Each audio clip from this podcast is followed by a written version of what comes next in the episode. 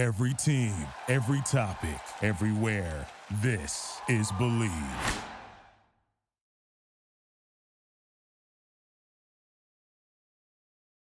Fellow Falcoholics, what is up? Welcome to our first mock draft of the 2024 offseason here on the Dirty Birds and Brews podcast. I'm your host, Kevin Knight at Falcoholic. Kevin, it is time for the first 2024 mock draft of the offseason because we technically did one during the bye week. Uh, and the picks actually didn't change that much. Funny enough, the Falcons were picking ninth in that bye week mock draft. They're picking eighth now in this one. And we do have a relatively settled draft order. You know, things may change. Obviously, the one big one that we're waiting on for the Falcons is the Calvin Ridley trade um, to see if he does indeed get re signed because that would make a huge difference in terms of the compensation that the Falcons would get in moving from a third round pick, which it currently is. Based Ridley did hit all of those numbers that he needed to hit for it to be an assured third round pick instead of a fourth. So we're really just waiting to see if it turns into a second. And of course, we probably won't know that until early March, and we just have to kind of go with the third for now. But if it becomes a second, we'll all be pretty happy campers, and it'll be a nice surprise. So uh, at this stage, though, the Falcons do have, I believe it is seven total picks. Um, They've got their first rounder, they've got their own second rounder, they've got their own third rounder, and then they have a third rounder from the Jaguars, as well as their own fourth, their own fifth, and then a sixth round pick from the Browns. And that is, as far as I know, the accurate picks. I've tried to be as exhaustive as I can. Some of these trade things, they're like they're maybe they're conditional and things like that. So it, it could change at a certain point. The NFL will announce the official draft order, so we'll know for sure. But for now, assume the Falcons have seven picks. It's probably the ones that I have questions about might be like a seventh rounder or something like that. So it's not going to drastically change this mock. I mean, I don't even know most of these seventh rounders at this point. So um, we got a ways to go, obviously, but this is a good first look at a potential draft scenario for the Falcons. Now, coming out of the Senior Bowl, I've gotten to lay eyes on a lot of prospects, a lot of guys to consider adding to the normal, you know, watching that I do just during the year, watching live college games and stuff like that. So uh, it's an exciting first look here at what could be some options for the Falcons. Before we dive in, though, got to get you guys a word from today's sponsor. First of all, we got Bet Online, and once again, guys, it's playoff time, it's Super Bowl time, and the usual suspects are heading to Vegas for the championship. That's right, the San Francisco 49ers and Kansas City Chiefs, probably the most predictable two teams to make the Super Bowl this offseason. But uh, it's going to be a good one, and our partner, BetOnline is your number one source for fo- for football odds, stats, trends, and lines, with everything from the point spread to hundreds of prop bets on everything from the coin toss to the color of Gatorade to how many yards is Travis Kelce going to score. How many? You know, I don't know if they have any Taylor Swift related props. You know, I would advise not looking into those too much, but they probably have it over at BetOnline, and of course, BetOnline is the number one source for your championship wagering. So what are you guys waiting for? Head to Bet Online and join today to get in on all the action. Bet Online, the game starts here. And then real quick guys, let me get you our prize picks for the Super Bowl. And going with going with some old standbys here. Obviously, uh, the one you'll notice right off the top, Patrick Mahomes more than a half passing yard. That is the special they're running for the Super Bowl. Um, and if you do that, uh, that's basically a free square. The only limitation is that it does cap the amount you can wager on this set of picks. I believe it caps it at $25 or whatever. So if you were looking to go huge, you can't involve the free square. But um, Patrick Mahomes, free square, over a half, pa- over, you know, basically getting one passing yard. It's basically a free square. Going to take that every time. And then this is where it gets tough because I, am going to go with the stars being featured, right? Because I think both of these teams are going to feature their stars. Travis Kelce, more than 71 and a half receiving yards. The 49ers are a good defense, but Patrick Mahomes is going to go to his guy in the biggest moments. That's what he's done all postseason. Um, and I just can't imagine Travis Kelce not being a major part of this game. And same thing with Christian McCaffrey. The Chiefs defense is really, really good against the pass. They're not as good against the run. They do allow a healthy yards per carry average. And you know the 49ers are going to lean on their guy, Christian McCaffrey, as much as they can. So Christian McCaffrey, more than 90 and a half rushing yards in this one. That's what we're going with for this. I think these are some pretty good choices. Feel free to use mine. Uh, or you could pick your own. They have a whole bunch. Pretty much every player, it seems like the Super Bowl has some kind of uh, number associated with them. But guys, In case you're not aware, uh, Prize Picks is a skill based daily fantasy game. You pick two to six players, decide if they will go more or less than their Prize Picks projection. The more players you pick, the more you can win, all the way up to 25 times your money or more with their new, uh, like Goblin style ones. If the red ones increase the odds, uh, or the payouts or whatever it is that they they call it and the green ones make it a little bit easier but they reduce the numbers a little bit um, so whatever you prefer if you're very cautious, you can go with the green ones. If you're more aggressive on it, you could go with the red ones.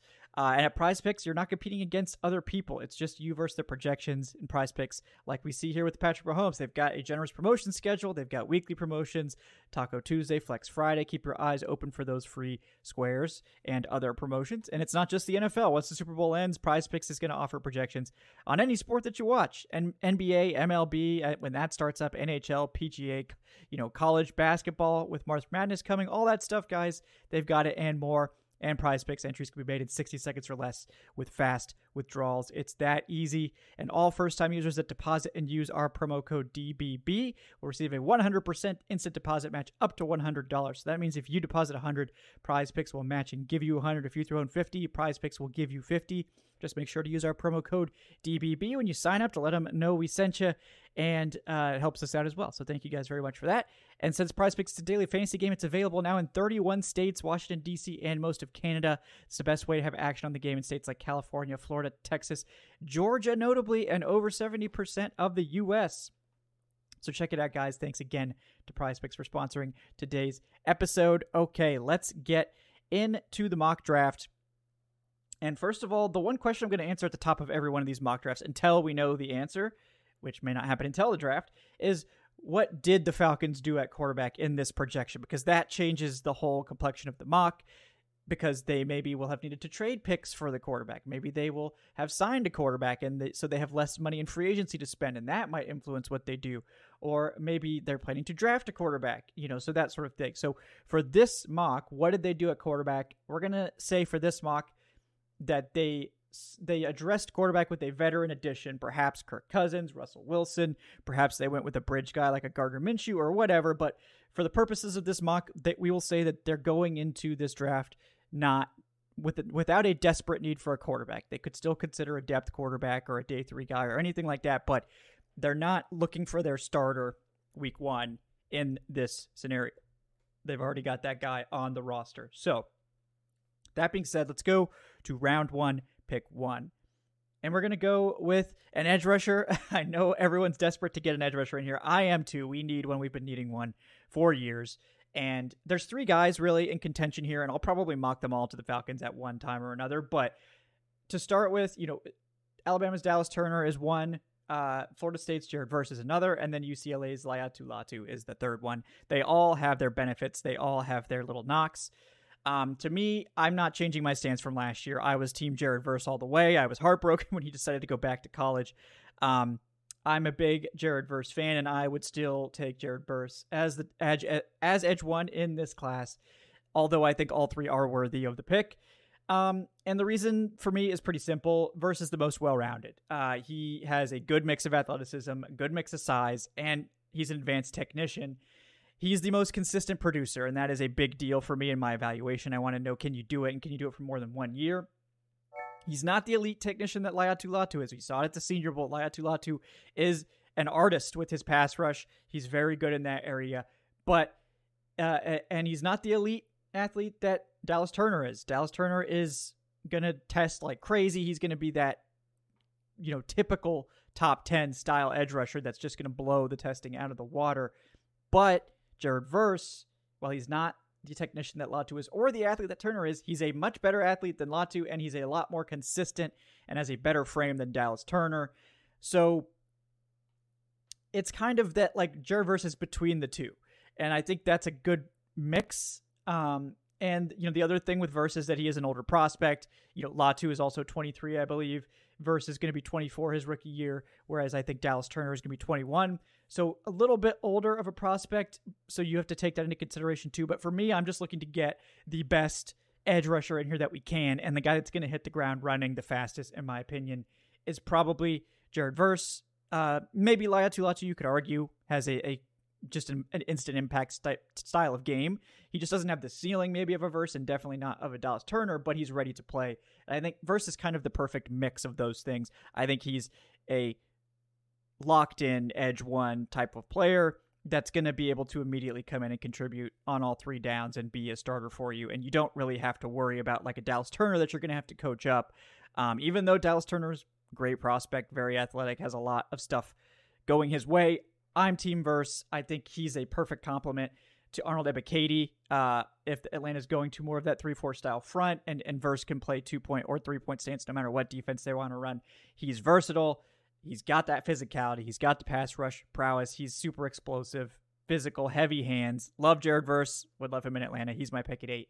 Uh, if we're not spending that pick on a quarterback, essentially. Um, now, moving on to pick 43 in the second round. This is probably where people are going to be a little bit upset with me, but it, it really depends because everyone's going to say they should take a wide receiver at 43 if they have this pick. Um, and you're not wrong. Like, I do think that if the right receiver is here, they really need to take that receiver because that's a desperate need.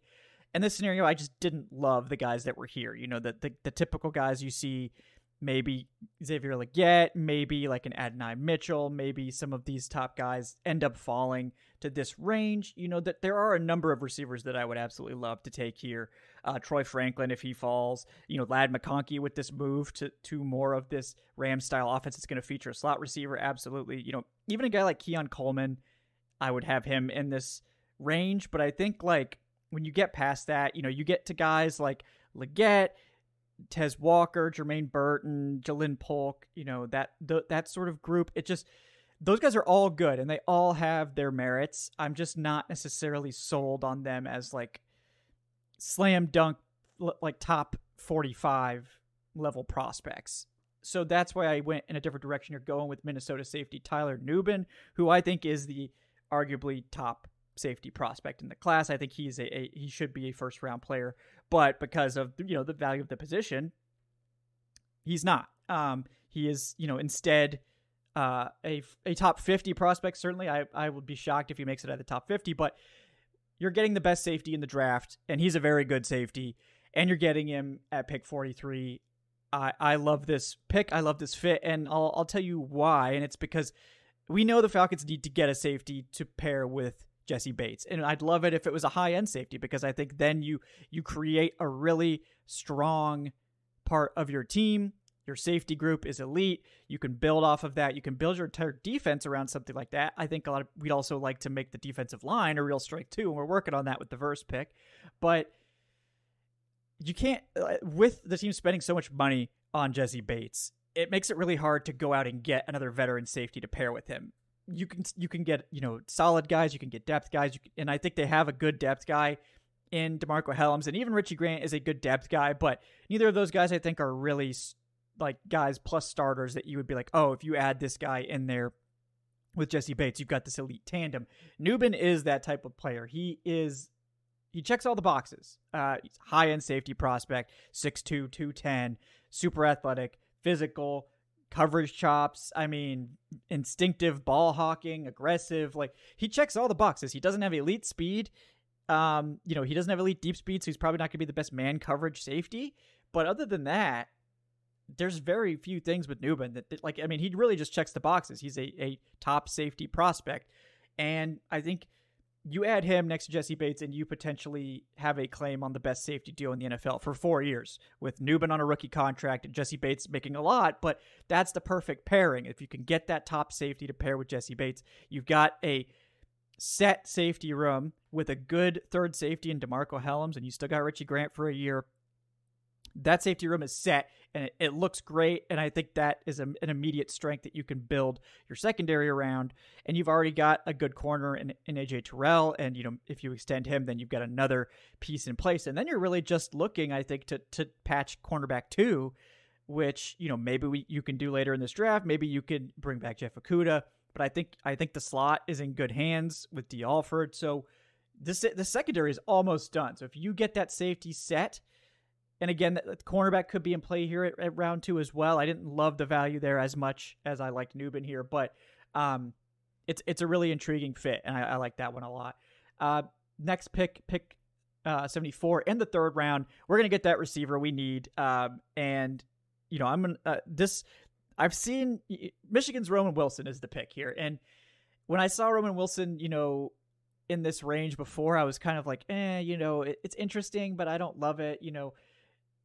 But at the Senior Bowl, Roman Wilson showed that he absolutely deserves to be in consideration in the third round. Um, he looked like an elite separator. Uh, he doesn't have that great size. He's just six foot close to 200 pounds, but he's got that elite deep speed. He's got the agility. He's a super dangerous deep threat. He's a good separator, and his hands are fantastic. He tracks the deep ball extremely well. He makes great catches, and he's got better run after catch than you would expect, even though he's not overly physical. He, he's very agile and explosive. He's a dynamic wide receiver two slash three type of prospect. I mean, I think you're probably hoping to get him to a wide receiver two eventually this year. You're probably only going to expect to get wide receiver three level production out of him, but he can play outside and in the slot. If this is like the Rams offense, they're going to have a lot of guys moving in and out of that position. I think he pairs really well with what the Falcons already have in Drake London being that big physical outside presence and Kyle Pitts being that sort of unique size speed matchup threat where you've got now got three guys that can play outside or in the slot or in Kyle Pitts' case, lined up as an inline tight end. And it gives you a lot of options to attack defenses. And I think that's a really good fit. Obviously, Wilson's an older rookie. I think he's like 23. He does have some medical questions that are going to have to be answered at the combine. But, you know, that's why he's still here. Like, because after his senior bowl, I think some people are like hyping him up as a second round pick. I think the medical questions and the age are probably going to keep him in this range. But I think he'd be a great fit here at pick 74. And I would be very excited to add him there. Um, with our second third rounder, this is the the Ridley pick, and this could become a second. We'll see, because and that would change things, right? That make it easier to add a second round wide receiver. Maybe, like I said, that Ja'Lynn Polk type of guy, uh, Xavier Legette, one of those types. Um, with that other second round pick, you could be a little bit you know more flexible if you've got two of them. Um, but it, right now it's a third, so I'm probably gonna usually go like BPA here. Like, what's the best player? Who is one of the players I like the most? And at this spot, I really like uh, Texas A&M defensive tackle McKinley Jackson. We know the Falcons need to start bolstering their depth and, and loading up and starting to develop new guys there. They've got Onyemata and Jarrett. I don't think either of those guys are going anywhere. I know people have speculated, oh, is Jarrett on the way out? I, I, I don't know why people think Jarrett's an old man. He's like 31 years old. So relax on Grady Jarrett being shown the door. That duo of Onyemata and Jarrett was amazing when they were playing. So but long term, yes, like they do need to get more guys in. They need to bolster the depth. They need to start the developmental pipeline. And McKinley Jackson, you could see it at the Senior Bowl. He's got a ton of potential. He flashed quite a bit. And look, he's got a great frame, 6'2, 320, elite athletic traits. He could be a three down NFL starter in time. Super high energy. He's got good technique against the run. I think he's an immediate early down contributor. Um, and he's got all the traits to to be a good pass rusher. He just needs to learn the pass rush plan, learn the counters, learn the moves, and you know when when Ryan Nielsen was here, I know we'd feel a lot more confident about that type of stuff. Uh, we'll have to see how these new coaches handle it, but I think going for a McKinley Jackson here, getting that guy you can develop and make you know a part of your rotation behind the the the veterans that are probably going to still be carrying the defensive line. I think that's a great idea because we saw what happened when we lost Jarrett and we didn't really have anything to back him up that was that had that level of play or even that level of potential. You know, I think the Falcons have guys like LaCale London in there that was looking good. You know, maybe they bring back Kentavius Street, who was solid in relief uh, duty there, but I think they need to get more potential, more players on the D line to keep building up that unit into a strike that I think McKinley Jackson's a great option there, The third round. Move over to the fourth round. We've got cornerback uh, Khyree Jackson from Oregon, another Senior Bowl guy. If you're noticing a trend here, this is the Senior Bowl edition of the of the mock draft, so we're gonna get some Senior Bowl guys in here. But Khyree Jackson, you look at him and you're like, oh wow, this guy, I, am into it. You know, uh, sick. He was he measured in at six three and a half and over 200 pounds. He is the the archetype of the modern NFL outside corner who's going to be you know playing a lot of zone, playing you know some press and stuff like that. Um, he's he's big, he's he's athletic, you know, and, and he's only basically a one year starter, so he's got a lot to prove. I I like what I've seen so far from him. I thought he played well at the Senior Bowl. It was a little bit of a truncated viewing because he played well and then left um, on day one and missed day two, and then came back and played well on day three. But he's got outstanding length. Um, he plays sticky coverage. I think he he looks the part.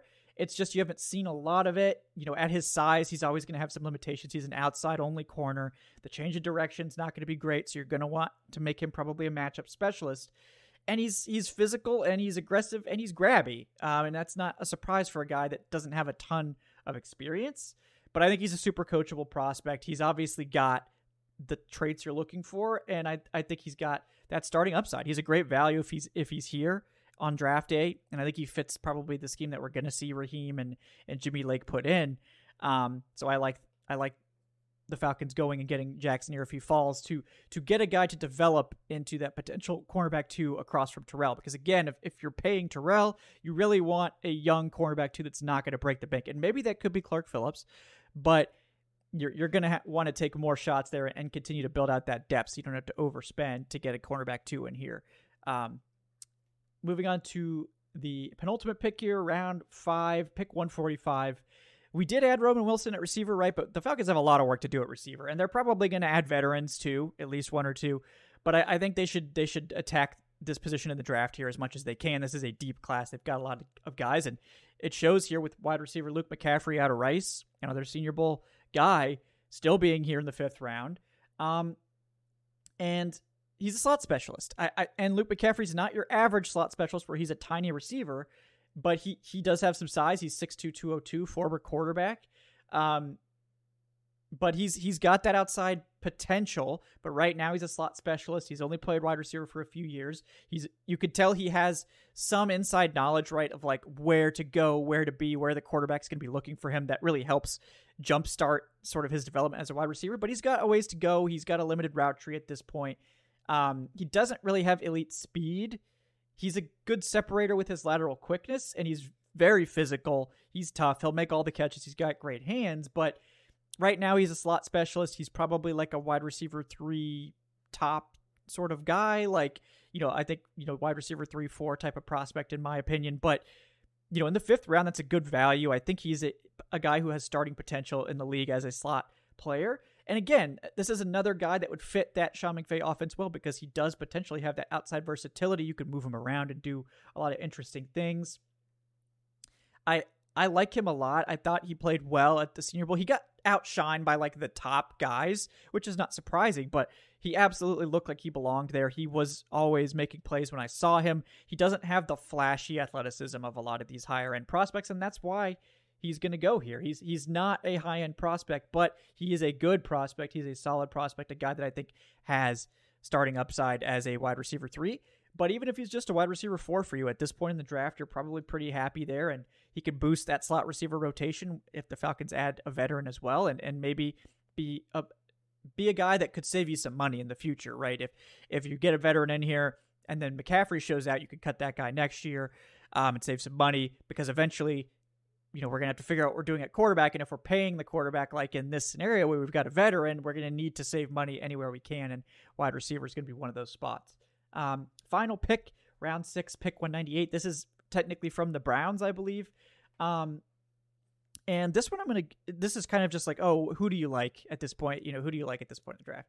And one position we didn't address that I think would be interesting to is offensive tackle because Kaleb McGary, you know, for the most part, we got another solid year out of Kaleb McGary, especially later in the season. And when he couldn't play, we got solid play out of Storm Norton at swing tackle. So, you know, it's they're they're probably going to bring back Storm Norton. I would just to keep the stability there, but long term, they they could use a guy to develop. Um, and I think Tyler Vrabel is unlikely to stick around now that you know Arthur Smith's out, out of town, and um, you know, obviously maybe maybe he sticks around with Dwayne Ledford because he's been developing him and all that stuff, but I really like what I've seen from Marshall's Ethan Driscoll.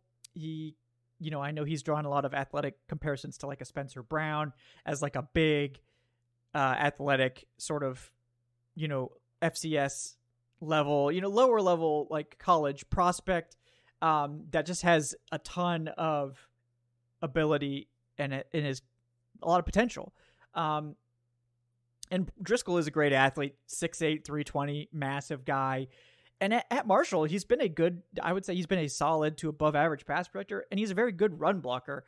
But you look closer and you can tell like he's got a lot of work to do on his technique. His hand placement is all over the place. He's just sort of overwhelming his opposition with his natural talent, which is totally fine, but it's going to take more than that in the NFL level.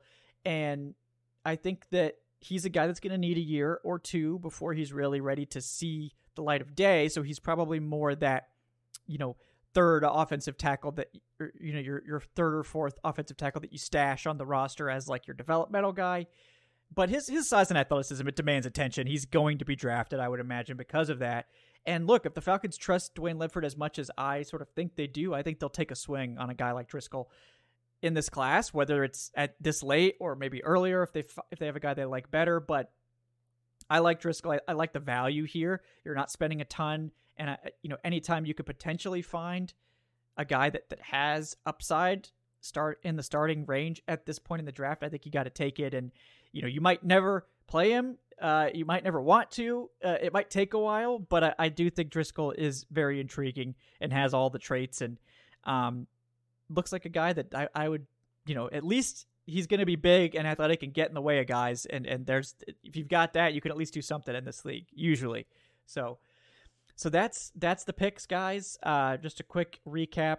Uh, we got Jared Verse uh, with the first round pick at eight, the edge rusher out of Florida State. In the second round, we got safety Tyler Nubin from Minnesota uh, with the 43rd pick in the second round. And then at pick 74, the third round, we got wide receiver Roman Wilson out of Michigan with pick 79. In the third round, we got defensive tackle McKinley Jackson from Texas A&M. With pick 109 in the fourth round, we got quarterback Khyree Jackson from Oregon. Pick 145 in the fifth round, we got pick, uh, excuse me, wide receiver Luke, Luke McCaffrey from Rice. And then finally, pick 198 in the sixth round, offensive tackle Ethan Driscoll from Marshall.